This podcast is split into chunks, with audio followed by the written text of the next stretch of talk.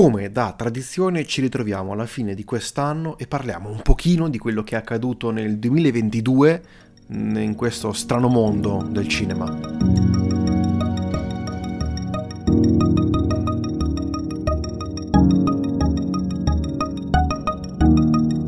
Anno che io personalmente definirei abbastanza nefausto, soprattutto per le uscite in sala. Questo secondo me sarà il tema portante di questa puntata e ovviamente non, non siamo più soli, non siamo solamente io e Aurelio, anche perché sarebbe noiosissimo un altro episodio solo con noi. Eh, abbiamo già parlato abbastanza durante 55 puntate in, in quest'anno solare eh, veramente tante, probabilmente anche troppe, quindi abbiamo degli ospiti. Partiamo con eh, Alberto, Andy su YouTube. Buonasera, buonasera a tutti. Prima volta. Grazie dell'ospitalità. Sì, prima volta, prima volta qua nel vostro podcast, in un podcast in generale, tra l'altro. Sì, prima volta. Ti si può trovare su YouTube e su Instagram. Sì, Consiglio di, di sì, seguirti. Un po' ovunque, diciamo, un po' ovunque. Il nome è il solito, quindi è, è abbastanza facile da trovarmi. E ovviamente l'immancabile Federica, che quando non vogliamo parlare chiamiamo lei così che ci possa sostituire ampiamente, eh, visto che è molto più brava di noi. Ho una grande fama da logorroiche, quindi rieccomi per l'ennesima puntata in cui romperò le scatole ai cari amici di Effetto Vertigo. Su Instagram mi trovate, mi, ovviamente faccio spam e Sì, sì, da ovvio. sola, chiaramente. Ormai qui è casa mia. Ehm, mi trovate come The Stories, anche se ormai è un po' altalenante, ma sicuramente per le top di fine anno torno in forma perché è il momento che preferisco dell'anno. E eh, mi trovate anche su il Termopoglio Cinema TV, che è la pagina cinema del, del sito del Termopoglio. Quindi eccomi. Partiamo subito, come detto, anno abbastanza negativo secondo me eh, per le uscite in sala. Eh, quello che ci aspettavamo nel- nello, scorso, nello scorso episodio dello scorso anno un pochino si è avverato, no? Questa forte velocità tra le uscite in streaming e l'uscita poi nella sala tradizionale si è fatta sentire e i tempi si sono sempre più accorciati. Eh, lo streaming ha completamente, secondo me, fagocitato proprio la vita eh, dei film in sala e anche la quantità. Ci sono pochissime produzioni che sono riuscite a vivere sul grande schermo per tanto, tanto tempo. Una su tutte, Top Gun Maverick, che secondo me bisogna comunque citare, non uno dei migliori film dell'anno secondo me, però per esperienza cinematografica è un film che bisogna sicuramente menzionare e anche dal punto di vista eh, economico è importante, ha dato tanto respiro alle sale e come poi sta facendo anche il recentissimo Avatar e stanno un po' condividendo secondo me lo scettro di miglior blockbuster dell'anno. Federica credo che non concorderà eh, su questa cosa. Altri due blockbuster che mi vengono in mente, veramente pochissime alla fine, qu- quattro grandi produzioni, eh, direi Black Panther e Doctor Strange, che hanno fatto sì ottimi risultati, ma non hanno superato, secondo me, la soglia del miliardo, che dal punto di vista economico e distributivo ultimamente è abbastanza importante. Di Avatar, chi, due, chi di voi l'ha visto? Io e Aurelio siamo comple- non siamo riusciti a beccarlo ancora in sala.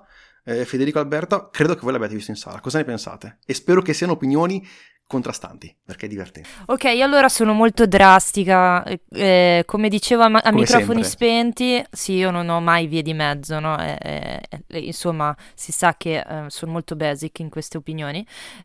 Molto Instagram e social 2 3.0. Eh, chiudo l'anno con questa, in realtà non esattamente perché dopo ho visto anche The Fablemans di, di Spielberg. Eh, chiudo con l'esperienza di Avatar 2 il- questo anno al cinema, quasi chiudo. Eh, è stata una bella esperienza perché ho avuto l'occasione di vederlo in sala Energia al- all'Arcadia di Melzo, quindi un'esperienza a tutti gli effetti cinematografica per chiunque ami il cinema.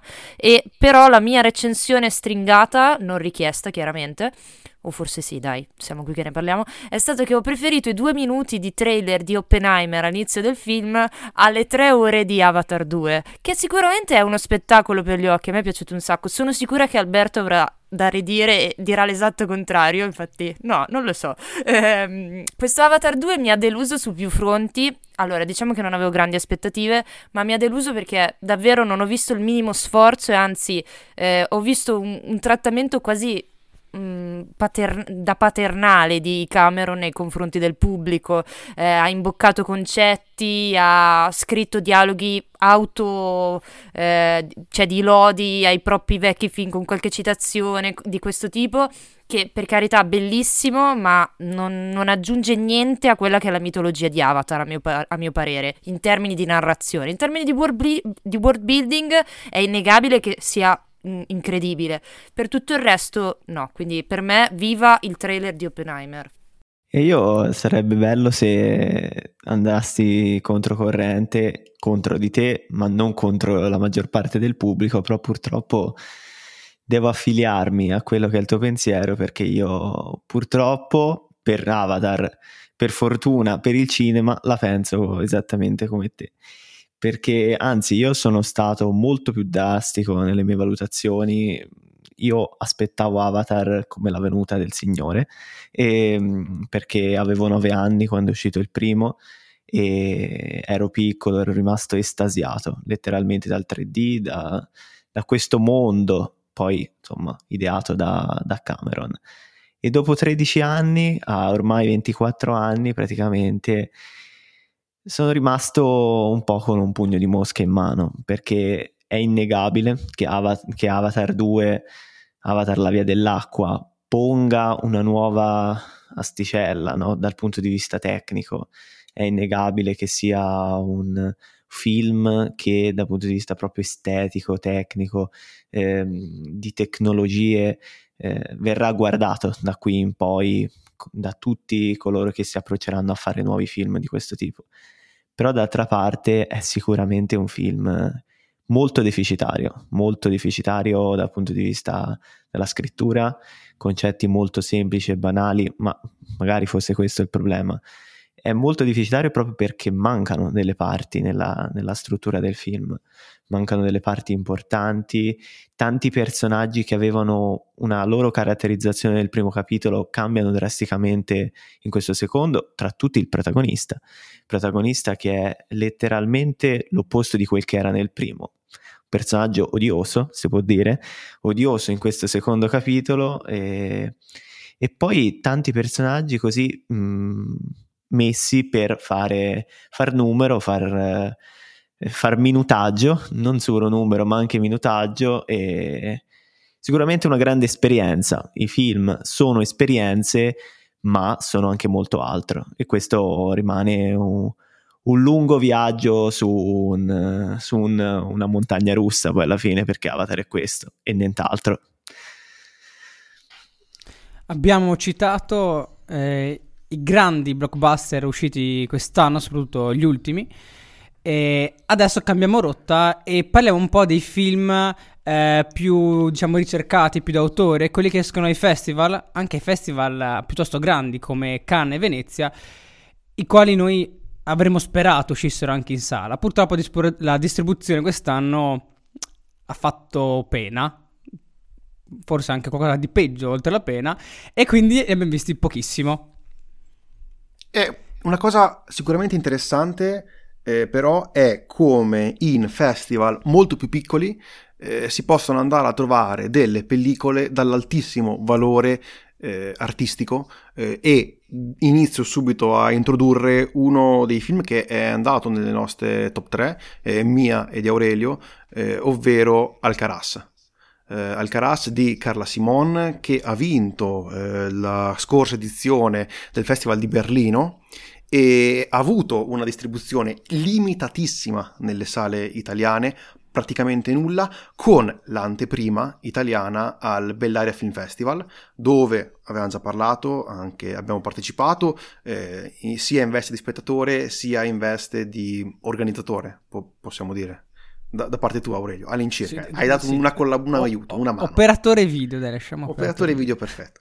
Ecco, eh, Alcaraz secondo me è il perfetto esempio di un film eh, indipendente che però eh, riesce a dare uno sguardo completamente nuovo su un ambiente assolutamente già conosciuto come può essere la, la campagna, una storia di eh, radici, una storia di una famiglia, e qualcosa che è stranoto, sicuramente molto molto semplice, ma per come viene messo sul grande schermo, perché questo è un film che va visto sullo schermo più grande possibile, eh, veramente risalta e ti rimane impresso nella mente come pochissimi altri film hanno fatto quest'anno. È un film che eh, mi sento di consigliare, ci sentiamo di, di consigliare, eh, anche perché, come detto, è difficilissimo eh, reperirlo e questo è un grandissimo peccato. Eh, però, se riuscite anche eh, in eh, streaming o comprando il Blu-ray, eh, vi consigliamo di recuperarlo. Eh, È un film che richiede un certo tempo e richiede anche una componente di eh, pazienza per poter entrare in un mondo eh, agreste, bucolico, che secondo noi vi lascerà senza, senza fiato. Questo è uno dei consigli che ci portiamo eh, davanti quest'anno. E faccio però anche un, un piccolo passo indietro, perché il nostro grande favorito eh, degli Oscar era Licorice Pizza che eh, in tre, eh, io, Federica e Aurelio abbiamo messo nel nostro top 3 come probabilmente il miglior film eh, di quest'anno. Io e Aurelio ne abbiamo già parlato. eh, Paul Thomas Anderson è una nostra grande passione, è uno dei registi che eh, più apprezziamo, una commedia romantica e di solito non parliamo mai di commedie romantiche e soprattutto non ci piacciono mai le commedie romantiche se, se ci ascoltate da un po' di tempo. Eh, no, siamo, siamo purtroppo molto aridi. Fuori target. No, no, siamo proprio, proprio aridi, proprio è, è di- difficile che di solito le apprezziamo, ma Come la Quel- vita, insomma. Bravo, è, un ottimo- sì, è, un ottimo- è un'ottima similitudine. Ma se la girasse Paul Thomas Anderson, sicuramente sarebbe molto molto eh, più interessante. Eh, cosa ci puoi dire, Federica, di Licorice Pizza? Allora, Licorice Pizza è il mio film preferito del 2022, senza se, senza ma, quindi è proprio non ho avuto dubbi e nel momento in cui l'ho visto ho capito subito che era il mio film preferito del 2022. Cosa abbastanza ironica perché non ho una grande non dico stima, cioè riconosco il lavoro di Paul Thomas Anderson. Come stima, non hai stima? Oh, No, ho stima, nel senso, Ah, per ok. carità, lo rispetto, è bravissimo, eh, ho apprezzato Scusate, interruzione, c'è un problema tecnico. Federica purtroppo non non, potrà, non potrà continuare l'episodio. È successo qualcosa, attenzione. Ehm, no, no, allora, per carità, è amico di Christopher Nolan, quindi io non metto in discussione le amicizie dei miei beniamini. Però, a parte questo, chiudo questa parentesi colorita, perché dovevo citare Christopher Nolan in questa puntata, anche se il suo film uscirà l'anno prossimo. Ah, l'avevo già citato probabilmente prima. Pardon, scusatemi. Eh, due volte non fa male. Eh, a parte questo, dicevo, Paul Thomas Anderson non è esattamente tra i miei registi eh, preferiti. Ho visto i suoi film, li ho apprezzati, alcuni di questi, non tutti. Ho trovato ottime interpretazioni in tutti i suoi film. Eh, ed è una cosa che mi ha sempre affascinato, questa sua capacità di far dare il meglio a ogni suo protagonista e anche a personaggi di contorno che a volte rischiano di rimanere un po' schiacciati dalla bravura di protagonisti piuttosto importanti, come i protagonisti che caratterizzano il cinema di Paul Thomas Anderson in generale. Ehm, sono sempre anche attori di un certo calibro, diciamo. È un cinema che trovo, non, non voglio farlo passare necessariamente come una critica, ma un cinema che trovo particolarmente maschile, eh, quello di Paul Thomas Anderson. Faccio fatica a entrarci in sintonia, probabilmente appunto per gusto personale, per mia esperienza, eh, un insieme un po' di quello che è magari il mio bagaglio, background. E invece Licorice Pizza, che appunto non attendevo con, cioè con questo grandissimo entusiasmo, curiosità. Certo, il trailer mi aveva ispirato, eh, sicuramente mi aveva strizzato l'occhio la scelta di un cast eh, curioso, sicuramente con figli d'arte, ma anche con eh, attrici che eh, cioè una- un'attrice protagonista che di fatto è una, è una cantante, per carità c'era già il legame con eh, la direzione dei videoclip, però delle AIM, ma ehm, sicuramente c'era un background un po' particolare per essere un ruolo di questo tipo e ho trovato in realtà veramente un film spassoso, squisito, eh, che, si, che, si, fa vedere con grande entusiasmo, si diverte e diverte ed è una cosa che di solito nel cinema che viene considerato d'autore nel calibro di Paul Thomas Anderson non sempre è così scontata questa, questa componente. Ho a- adorato la scelta di un'ambientazione così eh, pregna di ricordi, eh, ma anche non necessariamente con uno sguardo eh, nostalgico come ci hanno abituato molte produzioni eh, degli ultimi anni alla cultura pop degli anni 70, a un certo immaginario della, della West Coast americana e così via. Ci ho visto anche una punta eh, abbastanza amara in questi ricordi, però tutto si amalgama alla perfezione ed è un, una celebrazione del cinema come capacità di racconto in ogni sua sfumatura. E ci sono delle scene memorabili. Eh, e sono tutti appunto ricordi che riaffiorano eh, episodi che sono irresistibili come eh, tutta la sequenza del camion, ma anche personaggi che hanno uno screen time ridottissimo come quello di Bradley Cooper, ma che sono incredibili, cioè a- a- ad oggi mi chiedo se il Bradley Cooper che ho visto in quel film, in Licorice Pizza, è il Bradley Cooper che ho visto in altri film, perché è, è, è assurdo il, il confronto. E credo che poi la capacità di riuscire a, eh, a, trovare una coppia di protagonisti così perfetta, cioè proprio nei tempi, nelle intese, in tutto quanto, eh, abbia dato quella spinta più, in più a un film che ha anche una colonna, una colonna sonora pazzesca. Per Natale uno dei miei regali è, stata, è stato il vinile di, eh, di Licorice Pizza, sicuramente è un regalo apprezzatissimo perché davvero eh, è, è, tra le cose che mi è piaciute di più del film, ma non solo, appunto, è un insieme di tante componenti perfette. Ed è un vero peccato che sia uscito così tardi in Italia eh, non abbia avuto un grande, mm, una grande accoglienza anche in Italia, questa è una mia sensazione, tanto che è andato quasi direttamente su Prime Video e mi raccomando è su Prime Video, ricordatevelo e guardatelo, credo sia ancora su Prime Video, spero di non fare pubblicità sbagliata, eh, e, eh, e agli Oscar è stato totalmente snobbato, però diciamo era abbastanza scontato, insieme ad altri due film che ci terrei a citare eh, che in realtà uno è uscito a fine 2021, quindi rientrerebbe in quell'annata che era eh, West Side Story di, di, Spielberg, di cui comunque abbiamo avuto un altro grande film anche quest'anno, che purtroppo non è riuscito a rientrare nella mia top 3.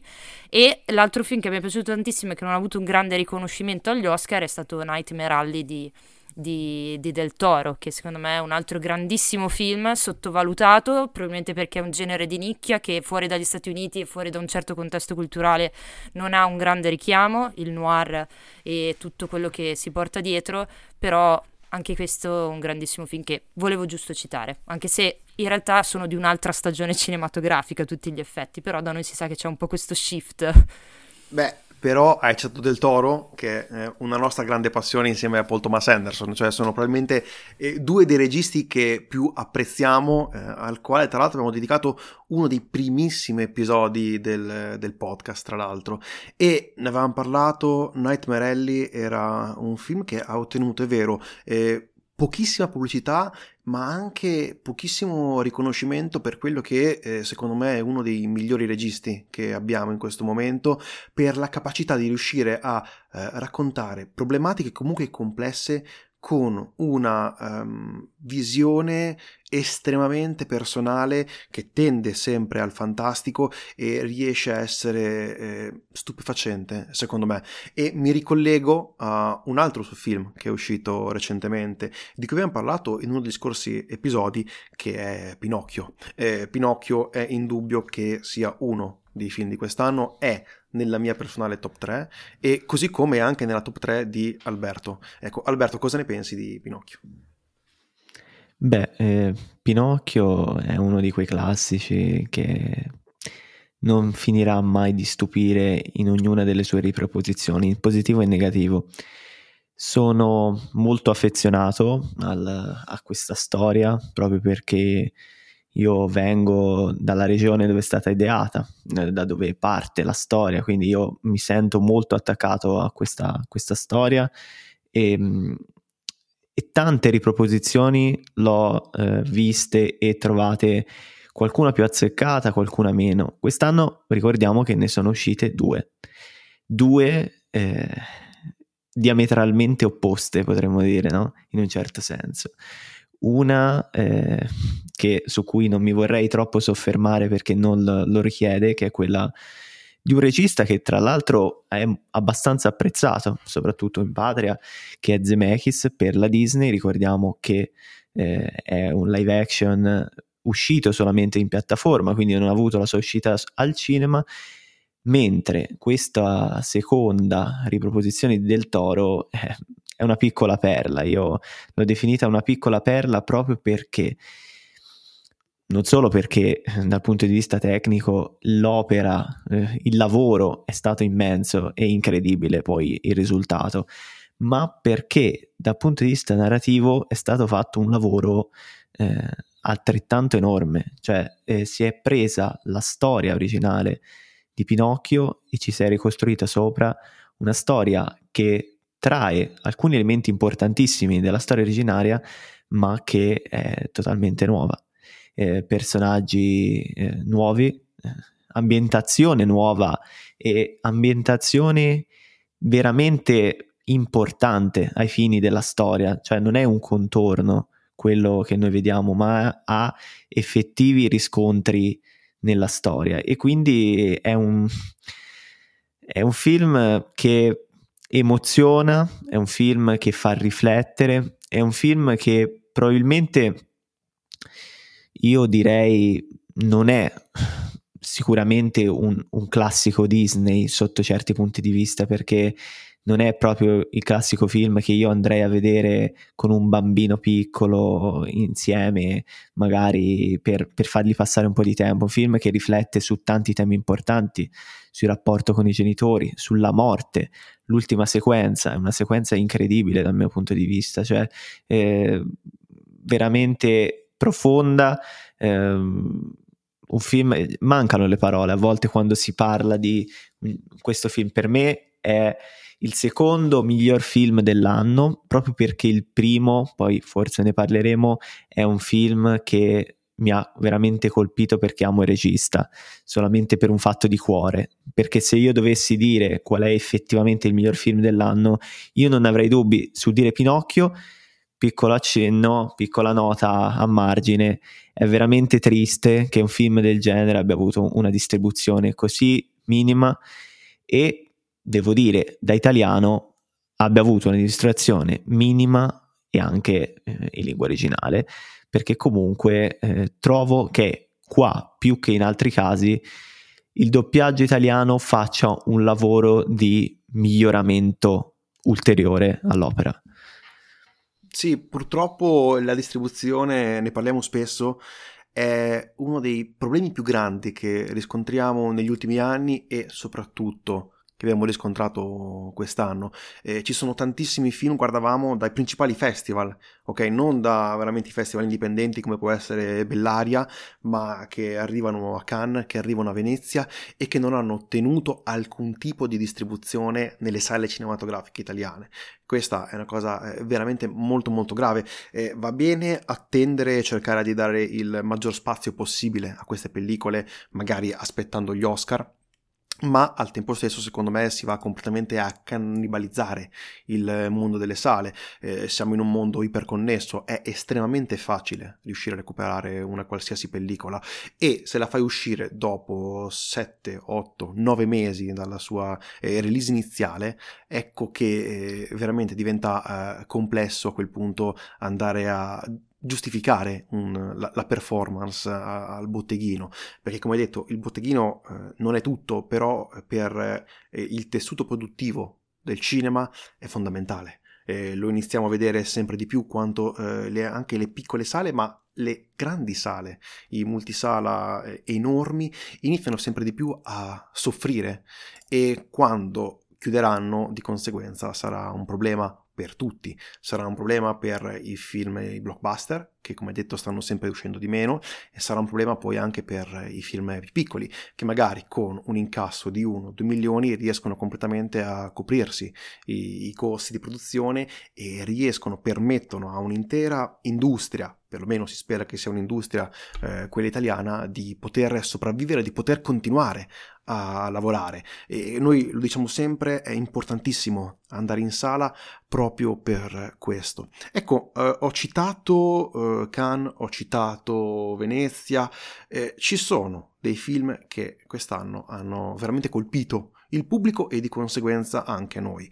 Uh, uno di questi è Triangle of Sadness, che eh, se non sbaglio è sia nella top 3 di Aurelio ma anche in quella di Federica.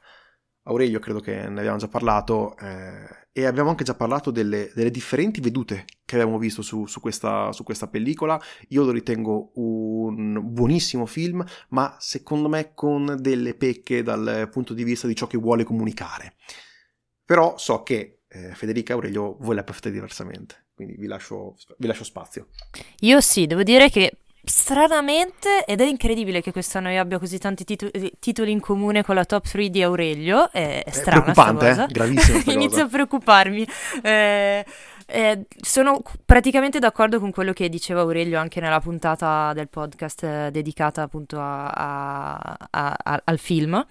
E ho visto una visione abbastanza sorprendente in quello che è Oslund, in, cioè in questo nuovo film che è un'altra grande satira eh, sociale di quello che appunto è un, un, ceto specifico, quello dei ricchi, ma anche degli arricchiti, de, degli arrivisti, degli scalatori sociali, eh, un grande, una grande fiera di tutte queste illusioni e, e, e, e, appunto illusioni del denaro di base, della ricchezza e di, anche della superfi- superficialità in un certo senso.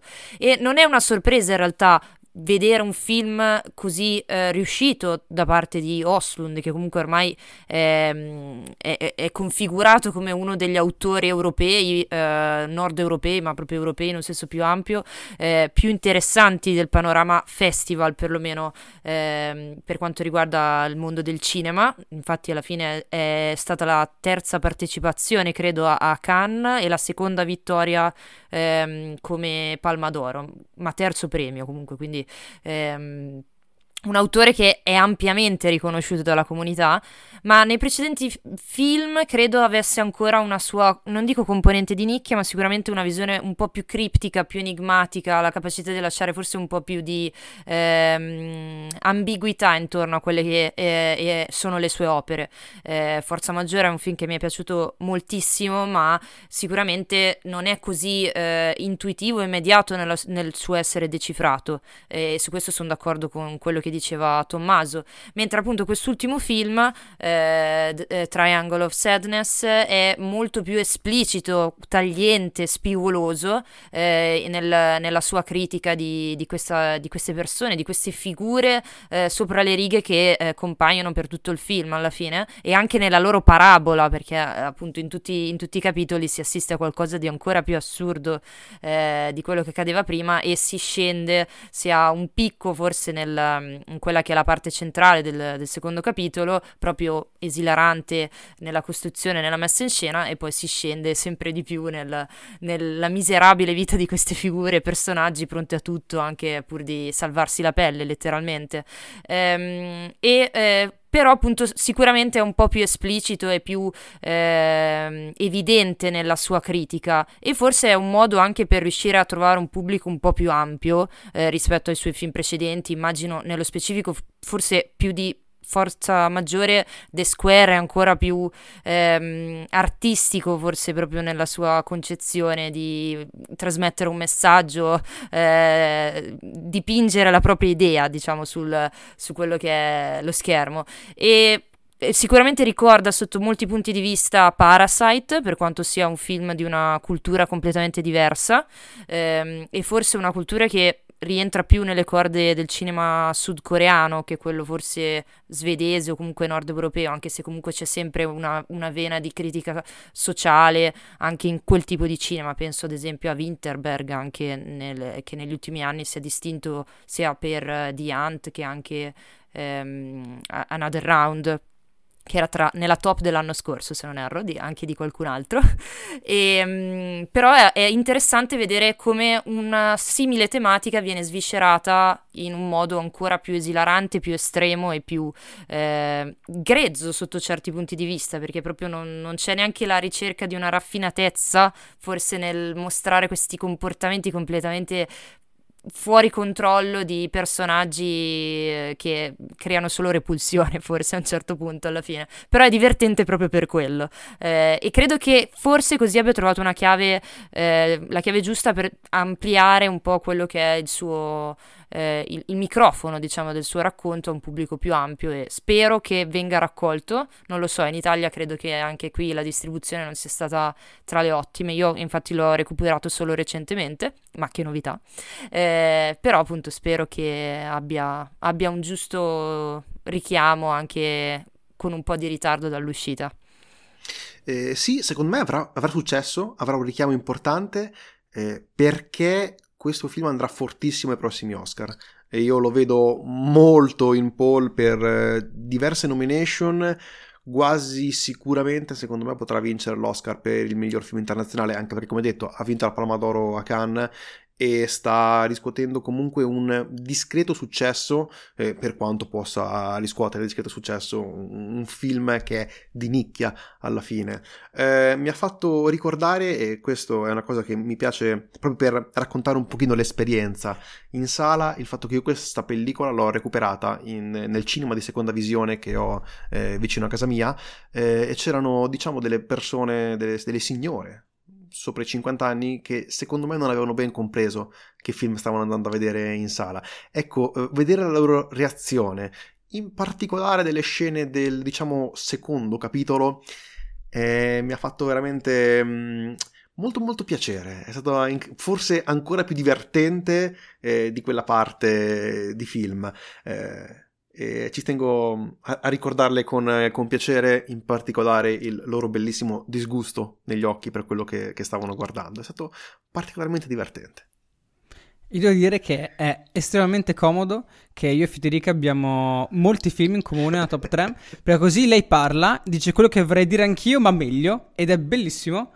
L'unico problema è che a lei non gli è piaciuto Ritratto di una giovane in fiamme. È, è un difetto. Ah, Celine Sciamma questa proprio non ce la perdonerà. Non me la perdonerà. Però ho messo Petit Mamon nella top 5 l'anno scorso, quindi eh, credo di aver già espiato Pi- Piano piano si fa perdonare.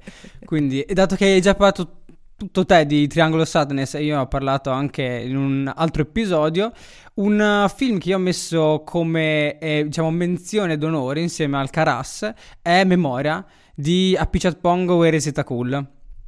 Allora, eh... puoi fare lo spelling del cognome? No, scherzo. lettera per lettera. No, no, vai tranquillo. ehm, allora, eh, dire che è un film impegnativo è, dire poco, perché è tra un film e, e un'esperienza.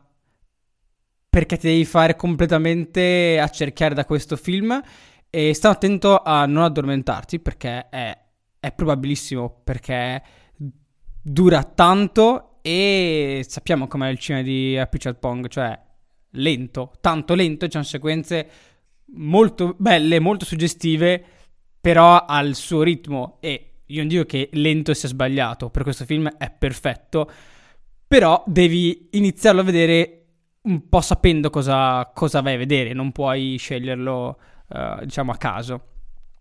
Però è un film uh, che ancora adesso, in, cioè se, dato che devo parlarne, ancora adesso mi iniziano a venire dei dubbi, delle perplessità, quelle, quelle belle, quelle che ti fanno venire voglia di parlare con altri, un po' come quelle perplessità, quei dubbi, quelle riflessioni che ti facevano venire eh, gli altri film di Ostlund, per esempio.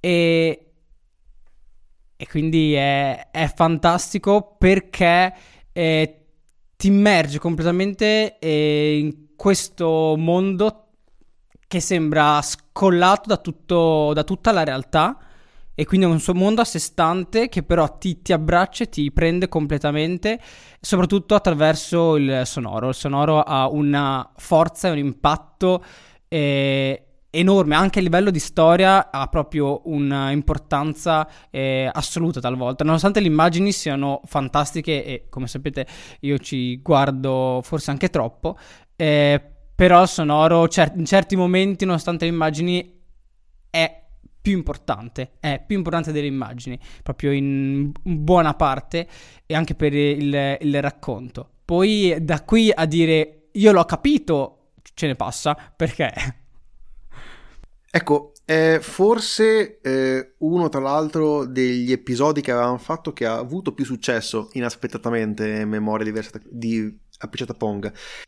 Beh, anche questo dis- distribuito non distribuito praticamente. No, non distribuito. È uscito a Bellaria in anteprima nazionale e poi è andato praticamente in due sale e direttamente su Mubi dove tuttora è eh, disponibile ed è un peccato perché la messa in scena eh, di, di, di di Appicciata Pong è eh, qualcosa di, che bisogna vivere. Sì, ma anche, anche, anche, per l'audio, cioè un audio così curato, così fatto bene e poi tu devi ascoltartelo con le cuffie, per quanto buone che siano, sono comunque delle cuffie con le casse del computer, cioè no, non regge. Infatti qui avrei una domanda di rotto l'episodio come talvolta faccio quando inizio a parlare, quindi è meglio che di solito stia zitto.